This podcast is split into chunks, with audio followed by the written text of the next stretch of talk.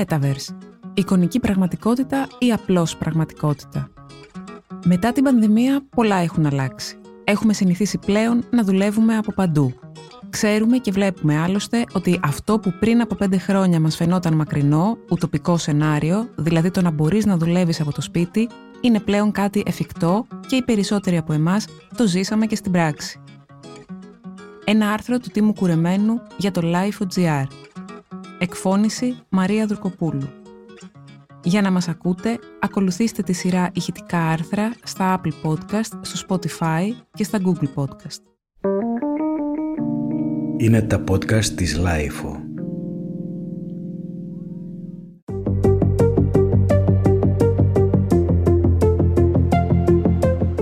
Λίγο καιρό, ο Μαρκ Ζάκερμπεργκ, ο ιδρυτής του Facebook, ανακοίνωσε ότι η εταιρεία του, που εκτός από το Facebook έχει πολλές ακόμα, μεταξύ των οποίων το WhatsApp και το Instagram, αλλάζει όνομα και πλέον λέγεται Meta. Μετά το Metaverse. Τι είναι όμως αυτό το Metaverse? Το έχουμε ακούσει πολύ ως όρο μετά την ανακοίνωση του Zuckerberg και πλέον όλοι θέλουν να ασχοληθούν με αυτό. Είναι το επόμενο μεγάλο trend.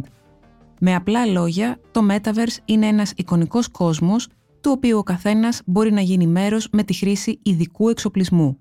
Για την ώρα το τοπίο είναι πολύ αγνό.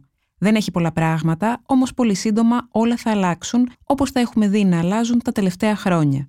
Με μια μάσκα εικονικής πραγματικότητας, ο καθένας μπορεί να μπει στο Metaverse και να κάνει βόλτες στον κόσμο αυτό. Εκτός από βόλτες όμως, μπορεί να κάνει πολύ περισσότερα πράγματα, αφού οι πλατφόρμες δίνουν τη δυνατότητα στον χρήστη να δημιουργήσει δικούς του εικονικούς χώρους, μέσα στους οποίους μπορεί να δουλεύει, να ψυχαγωγείται, να κάνει συναντήσεις και να διασκεδάζει. Με λίγα λόγια μπορεί να κάνει ό,τι θέλει. Δημιουργεί το avatar του, όπως θέλει να είναι ο εικονικός του εαυτός και από εκεί και πέρα γίνεται μέρος αυτού του κόσμου. Το Facebook ήδη επενδύει σε πολύ μεγάλο βαθμό στο Metaverse και προσπαθεί να εξελίξει την εμπειρία που έχει κάθε χρήστης. Μην ξεχνάμε ότι από τη στιγμή που φορά κάποιος τη μάσκα εικονικής πραγματικότητας, βιώνει μια πρωτόγνωρη εμπειρία. Οι κινήσεις του είναι συγκεκριμένες για την ώρα και η διάδραση που έχει με τους υπόλοιπους χρήστες δεν είναι τόσο καλή ακόμα. Αυτά όλα θα φτιάξουν και σε πολύ σύντομο χρονικό διάστημα η επαφή και οι συναντήσεις που θα έχουν οι χρήστες μεταξύ τους θα είναι ακόμα πιο αληθινές και πιο ζωντανές. Το βασικό στοιχείο ή τουλάχιστον ένα από τα βασικά στοιχεία που κάνουν την επικοινωνία στο Metaverse να ξεχωρίζει είναι το γεγονός ότι ο χρήστης μπορεί να κοιτάει τον άλλον στα μάτια και αυτό κάνει την επικοινωνία πολύ καλύτερη από τη τώρα που κοιτάει απλώς την κάμερα, παραδείγματος χάρη στις τηλεδιασκέψεις.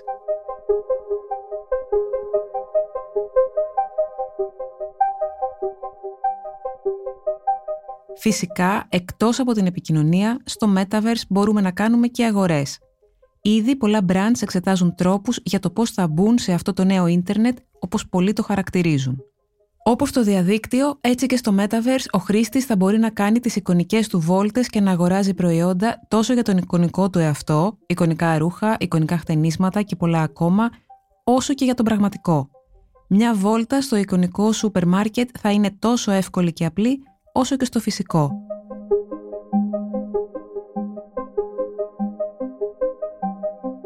Το γραφείο μας στο Metaverse.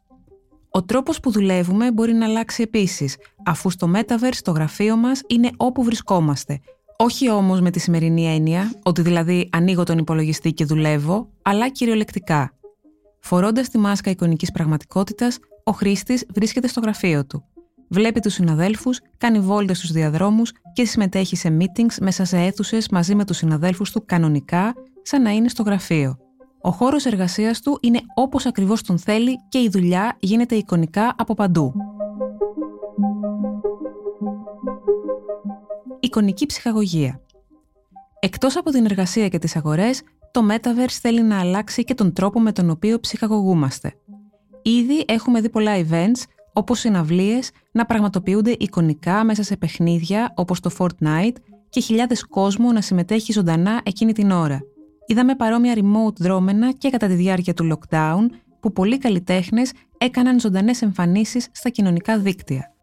Έτσι λοιπόν δεν αποκλείεται, μάλλον είναι σίγουρο, να δούμε και στο Metaverse εικονικές συναυλίες με τα avatar των καλλιτεχνών να κάνουν ζωντανές παραστάσεις και από κάτω το κοινό που θα έχει πληρώσει το εικονικό του εισιτήριο να παρακολουθεί όπως και στην πραγματικότητα. Το Facebook έχει δημιουργήσει ήδη το Horizon που στην ουσία επιτρέπει στους χρήστες να δημιουργήσουν τους δικούς τους κόσμους. Έτσι λοιπόν έχουμε το Home που αποτελεί τη βάση κάθε χρήστη, το εικονικό σπιτικό του, στο οποίο για να μπει κάποιος τρίτος θα πρέπει να έχει πρόσκληση από τον οικοδεσπότη. Έχουμε επίσης το Worlds, εικονικούς κόσμους όπου οι χρήστες μπορούν να πάνε με εισιτήριο ή πρόσκληση και αυτό περιλαμβάνει συναυλίες, θέατρα, σινεμά, μουσεία και ό,τι μπορεί να φανταστεί κανείς. Τα workrooms είναι ο χώρος εργασίας μας. Οι επιλογές και οι δυνατότητες που θα έχουμε στο Metaverse, καθώς και ο τρόπος εικονικής ζωής σε αυτό, ακόμα δεν έχουν χαρτογραφηθεί. Φανταστείτε ότι ο καθένας θα μπορεί να κάνει εκεί ό,τι κάνει και στην πραγματική του ζωή. Το θέμα είναι πόσο μακρινό σενάριο είναι όλα αυτά και κατά πόσο θα μπορούμε να τα κάνουμε κομμάτι της καθημερινότητάς μας.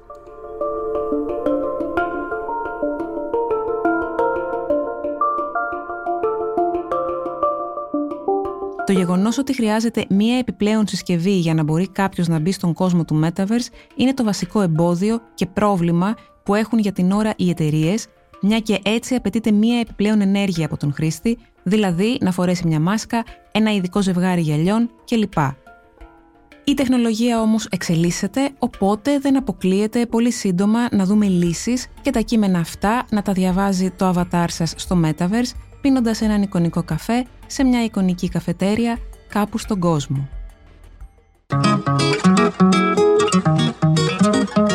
Ήταν ένα άρθρο του Τίμου Κουρεμένου για το Life.gr.